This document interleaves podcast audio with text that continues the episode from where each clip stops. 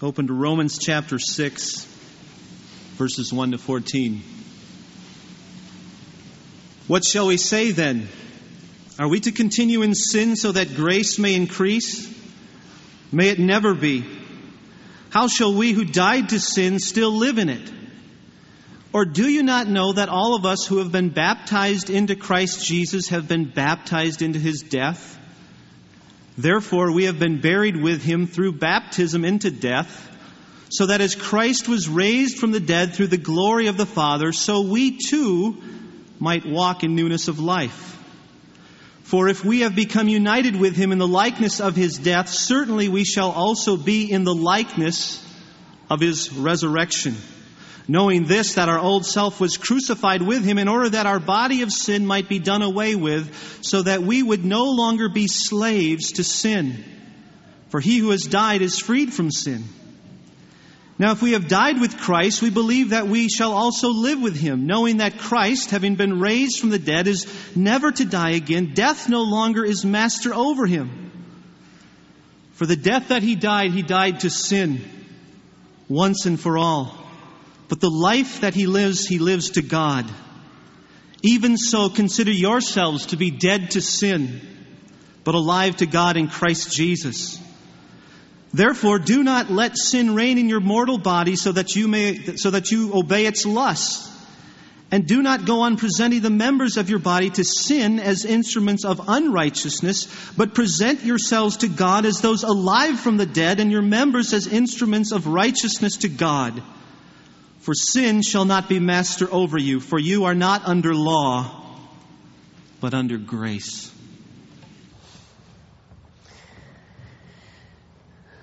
Father, there's no other place we'd rather be than under grace. So I pray now that we would discover the meaning of it in these days together, in these years together. I thank you for the book of Romans and for your mercy to give it to the church through the Apostle Paul and to teach us things that take our breath away things that we can't find out any other way but by revelation and that we need to know so badly. So make us a grateful people as we stand before the Word. And I pray that I would be faithful in the way that I render it. And I ask that you would cause a welcoming heart to happen.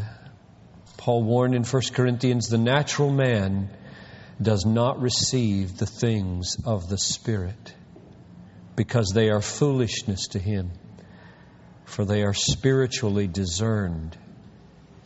So I beg of you that you would take away the resistant side of our nature and that you would grant the Holy Spirit to us and enable us to understand the things of the Spirit and to think clearly and to understand and to embrace what is true. So guard me from error and grant us all to be yielded and humble and submissive to your word. And so save the perishing and strengthen the weak and heal the sick and reconcile the estranged and build up the downcast and embolden the timid and purify the defiled and do more things in this moment than we ever dreamed in our own finite means. Draw near now and speak, O oh God, I pray, through Jesus Christ. Amen. We move into Romans chapter 6 now. And in moving there, we are taking up an issue that is one of the biggest issues in the Christian life, which means one of the biggest issues in life, period. Because the only life that will obtain and reach eternal life is the Christian life. And so what's important for the Christian life is important for life. Period. What, what the Bible says about the Christian life in Romans 6 and how it is the pathway that leads to eternal life is relevant for every human being. Doesn't matter whether you call yourself a Christian or not. Muslim, Buddhist, Hindu, atheist, spiritualist, agnostic, call yourself what you may. What the Bible says in Romans 6 about the Christian life is absolutely indispensable for this reason. Only one life leads to glory. The Christian life. And therefore, not to know that life and to walk on it will mean you don't have eternal life in the end. So this is huge. Romans 6 is huge. Let me show you where I'm getting this. Go to the end of the chapter and look at verse 22. Verse 22 of Romans 6 says, But now, having been freed from sin and enslaved to God, you derive your benefit resulting in sanctification or holiness. And the outcome, eternal life. So ask this question What is eternal life the outcome of in verse 22? And the answer is it's the outcome of holiness or sanctification or being freed from sin and enslaved to God. There is a life to be lived. Not just a doctrine to be believed, and not just an act of faith at the beginning to be performed. There is a life to be lived. And this life has an outcome. The outcome is eternal life. Not to live this life is not to have eternal life in the end. Therefore, what is spoken in this chapter is of relevance for everybody who wants eternal life, and that's everybody. Nobody wants to be damned. So this is big. Now, where does this come from? This is a shift in the book of Romans. This is a big shift from where we've been for five chapters to where we are now in chapter 6. A shift from getting right with God by grace through faith alone, apart from works of the law, over to the living of a life which alone inherits eternal life. That's a big shift. How do we get there? What's going on? What happens between chapter 5 and chapter 6? So let's go back to the beginning of the chapter. And uh, for those of you who haven't been around for a couple of years to unpack these five chapters, let me do the best I can to show you how everything he's taught up to now creates a problem that must be addressed in chapter 6 to 8.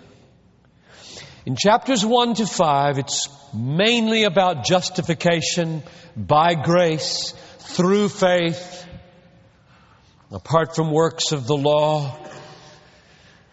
And this is so radical, the way Paul teaches it, that he chooses a way at the end of those five chapters to make it extremely radical.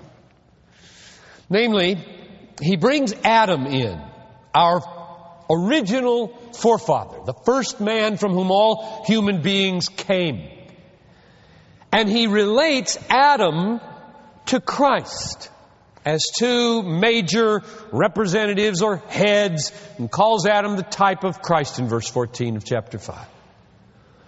And then, in order to make the extremity and the radicalness of grace shine with all of its dangerous colors, he says, now let's just let him say it in verse 18. Chapter 5, verse 18. He says, as through one transgression of Adam, there resulted condemnation to all men, even so through one act of righteousness of Christ, there resulted justification of life to all men. In other words, our union with Adam brought us condemnation because of his disobedience. And our union with Christ brings us justification because of His obedience. Now what makes this an extremity of grace is that it's saying the only way any human being can get right with God as a sinner is not on the basis of any of our own deeds done in righteousness, Titus 3 5, but only on the basis of a deed done by Jesus in righteousness, Romans 5 18. Which means getting right with God is something that God performs for us through Jesus Christ and we participate in it by one thing alone, faith which unites us to Jesus, who is our righteousness forever. Now that's extreme grace. That's radical, dangerous, extreme grace. And he, he reaches for this parallel between Adam and Christ to show the dangerous extremity of it. And now, having made it sound as radical and extreme and dangerous as he can, he explains to us why it's dangerous. Paul is his own most rigorous critic. And he poses for us the question that his opponents have posed for him, and it's found in verse 1 of chapter 6. Let's look at it. Remember now what he's just said. He has just said, You want to get right with God, sinners? We're all sinners. Yes, we want to get right with God. He says, Well, there's nothing you can do by way of deeds of righteousness that will cause God to be the least impressed. So Christ came and lived a perfect righteousness for you and died a substitutionary death for you, and He will be your righteousness forever. You trust that, and you're accepted. And then in verse 20 of chapter 5, he said, which means that where sin increased, grace increased all the more. Which leads straight to what? Why is it dangerous to teach this? Because, let's read it. Verse 1. What shall we say then? Are we to continue in sin so that grace may increase? See how dangerous that teaching is? That's where it's leading. Anybody who wants to can come along now. Anybody who hears Paul can come along now and say, Oh, this is cool. Acceptance with God is based on an alien righteousness outside of me. Jesus performed it, I don't perform it. I get united to that by trusting Him, and that magnifies His grace, though I'm a sinner. Let's just keep on sinning. Just keep on sinning. And grace will be magnified in my sin. Because surely forgiveness will grow and the glory of the superabundant righteousness of Jesus will be magnified as I multiply a life of sin. That's where it's leading. Isn't it? That's what Paul heard synagogue after synagogue after synagogue after market square after public square, whenever he preached the doctrine of justification by grace through faith, apart from works of the law, in this extreme, radical way, he heard the objections come back. And so he doesn't waste any time. He simply says, here's the problem. here's the objection. It seems to be inviting more sinning. So, what's his answer to his question? What shall we say then? Are we to continue in sin that grace may increase? His answer is in verse 2 May it never be. No is the answer. Shall we continue in sin? Are we to continue in sin that grace may increase? His answer is no. I say, okay, I hear you say no. Why? Why not? We're justified by grace. Grace is exalted in forgiveness and in magnifying the righteousness of Jesus over against my unrighteousness. Why not? Now, the answer that he gives here is uh, powerful. In fact, what he says takes him three chapters to say. Chapter 6, chapter 7, chapter 8 is all designed to answer why he says no. No, don't go on sinning that grace may increase. Why not? Chapter 6 to 8, answer. So let me begin the answer, and we'll be here for a few years. As it's worthy of it. Let me begin by saying what he did not answer. When he said, May it never be, no. We are not to sin that grace may increase. And they say, Well, it looks like it. He did not explain by saying, Well, you misunderstood the nature of justification. He didn't say that. He didn't say, Well, you I, what I really meant was, it's a little bit based on your effort. He didn't fix it that way. He didn't back up and redo any of his argument and say, well, I said it was by grace, through faith, apart from works of the law, chapter 3, verse 28. But really, I didn't mean apart from all your deeds. There's a little bit of deeds. You give 5% or 10% or he didn't answer the problem that way. So what did he say? What's his answer? Let's read it. We're in verse 2. Shouldn't we sin that grace may abound? Seems to be where you're going, Paul. No, may it never be. Why? Why, Paul? Explain. Come on. Explanation. How shall we who died to sin still live in it? That's called a rhetorical question. You know what a rhetorical question is? A question that does not expect an answer. It's making a statement. So, uh, Dad, I'll give you an illustration from your, your house your kids maybe, of a, a rhetorical question. Dad says to the kid, How are you going to keep your room neat if every time you take your clothes off, you, you throw them on the floor and never hang them up, never put them in drawers? He's not looking for an answer. Like, you got a way to do this?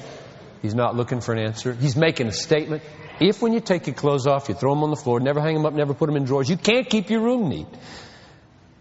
That's a rhetorical question. Or mom says to little child, How are you ever going to have friends if you don't act friendly? She's not looking for an answer to that question. She's making a clear statement. In fact, she's probably making a plea. You can't have friends if you don't act friendly. And that's what Paul's doing here. That's the kind of question we have. How shall we who died to sin still live in it? He's not looking for an answer. He's making a statement. So let's put it in the form of a statement. You who have died to sin cannot go on living in it. That's the statement. And that's the answer to the question, why can't we sin that grace may abound? Answer, Dead men don't sin? That's the answer. And it takes three chapters to explain this. So we're going to work on this for the next several years. Summarize it. Objection, Paul. If justification is on the basis of Christ's righteousness, outside of me, and not on the basis of deeds done by me in righteousness, but His righteousness and His blood, and by grace, through faith, I become a participant in that perfect righteousness and I'm accepted on the basis of that, then let's sin that grace may abound. Answer, no. Reason, dead men don't sin. Now, I wonder if you think that's important for you to understand.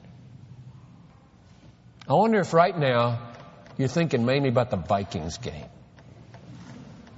Or if you think this is important to understand. The reason I think it's important for you to understand is because Paul does, and he's got the mind of Christ. You don't have to depend on me. Look at verse 3. Look how verse 3 begins. He makes those statements.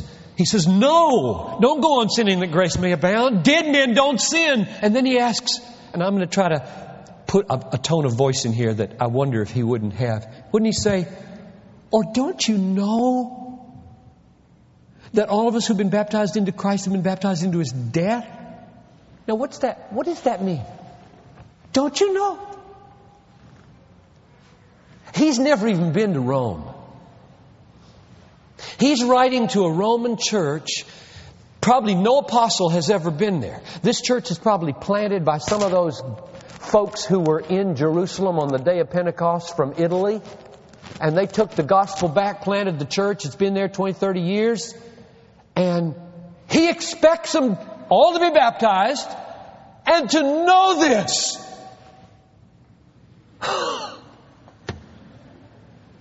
Slaves, children, uneducated, rich people, poor people, don't you know this? Don't you know you're dead? What, can you explain that?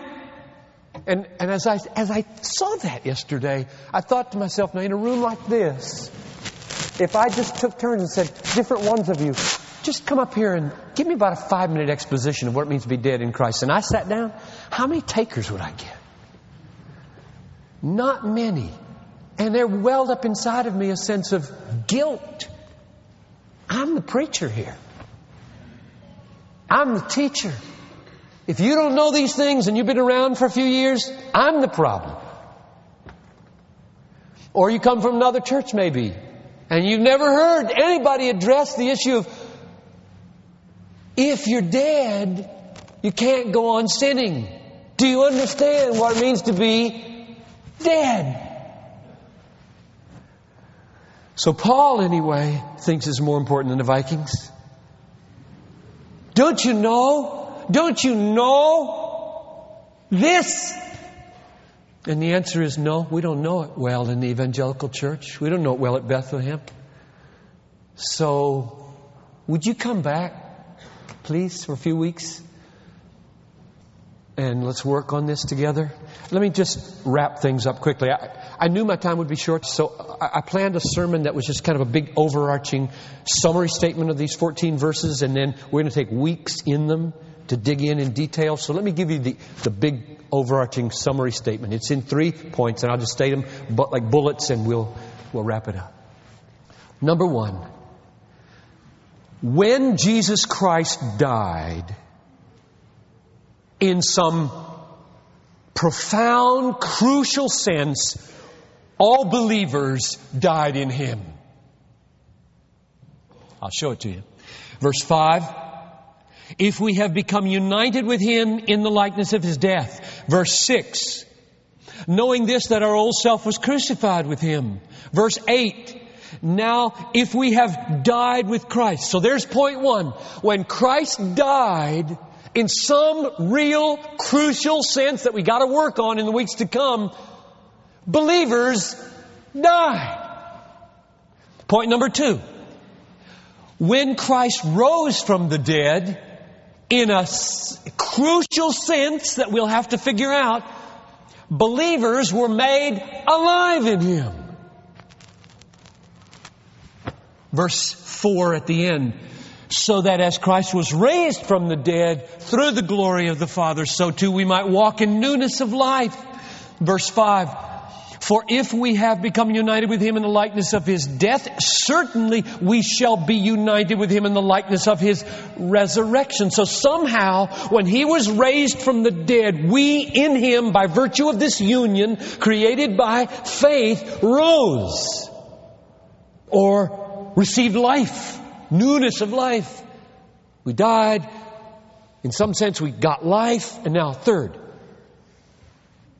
therefore, believers are commanded to become in practice what we are in Christ. Become in practice what we are in Christ. Verse 11. Even so, consider yourselves dead to sin, but alive to God in Christ Jesus. It's a command. Consider yourselves dead and alive. Now, verse 13. Do not go on presenting your members, the members of your body, as to sin as instruments of unrighteousness. Present yourselves to God as those who are alive from the dead. Now, notice in this last third point what he does not say. The third point, it's a little bit surprising, especially in view of verse 2, where he said, Dead men don't sin. How can you who have died to sin still live in it? Answer, you can't. He does not draw the inference from that. Therefore, it is a mechanical, automatic thing. Christians are perfect. They don't sin. Automatically, mechanically. Instead, the inference he draws is, therefore, reckon yourselves dead and alive. And he says, therefore, don't hand over your members to wickedness, to sin. In other words, he does not function in a way that says that this certainty of verse 2 happens mechanically. If you are dead to sin, you can't walk in it. Therefore, mechanically, automatically, nobody sins. Instead, he says, reckon yourselves to be that way and don't sin. Which is a very strange conclusion to draw. You're dead, you can't sin, so don't sin. And you think, why are you telling me not to sin if I can't sin? And that's the kind of questions you should be asking right now. That's why he took three chapters, not three verses on this. The Christian life is a profound thing. It's a profound thing. The Christian life is no thin thing, no superficial thing, no little list thing. It's a profound thing. It's a supernatural thing. It's a thing wrought out in Jesus Christ, lived out in the power of the Holy Spirit. It's a big thing to be a Christian. And so if, if you don't know about this, if you hear, don't you know, in verse 3 and you say, excuse me, no, I'm sorry, then would you please, if you go to another church, go back and study. If you go to this church, come back and we'll study. And that's all I want to say this morning. Except this. When you leave, and I'm finished, when you leave, the ministry fair is there. Dozens of booths and tables and pamphlets all about life. A life of ministry. What are you doing with your life right now? What is your plan for the fall to count for Jesus? And I just want to make real clear as you walk out and maybe are willing to take 10 or 15 minutes to just cruise through the booths. Don't go there thinking, okay, got to do ministry here to get right with God. Got to get involved. Got to be an usher, or a parking lot attendant, or Sunday school teacher, nursery worker, or work for pro-life, or something to get right with God. Because then you've just scratched chapters 1 to 5 of Romans right out of your Bible. That's not the point of the booths. The booths are all about chapter 6. The booths are all about how is it that justified people who are already right with God by grace through faith on the basis of an alien righteousness, not our own, how is it that those people live? And the booths are part of the answer. They're part of the answer. Would you stand with me for closing prayer? Father in heaven, you are here and you'll be in those booths as people talk and make connections. You'll be at home. You're over there at the dome right now. You are God. There is no square inch of this globe that you do not call yours. And so we go now in the power that you supply, that in everything you might get the glory. And I ask that you teach us what it means to live as justified people. And all the people said, Amen. You're dismissed.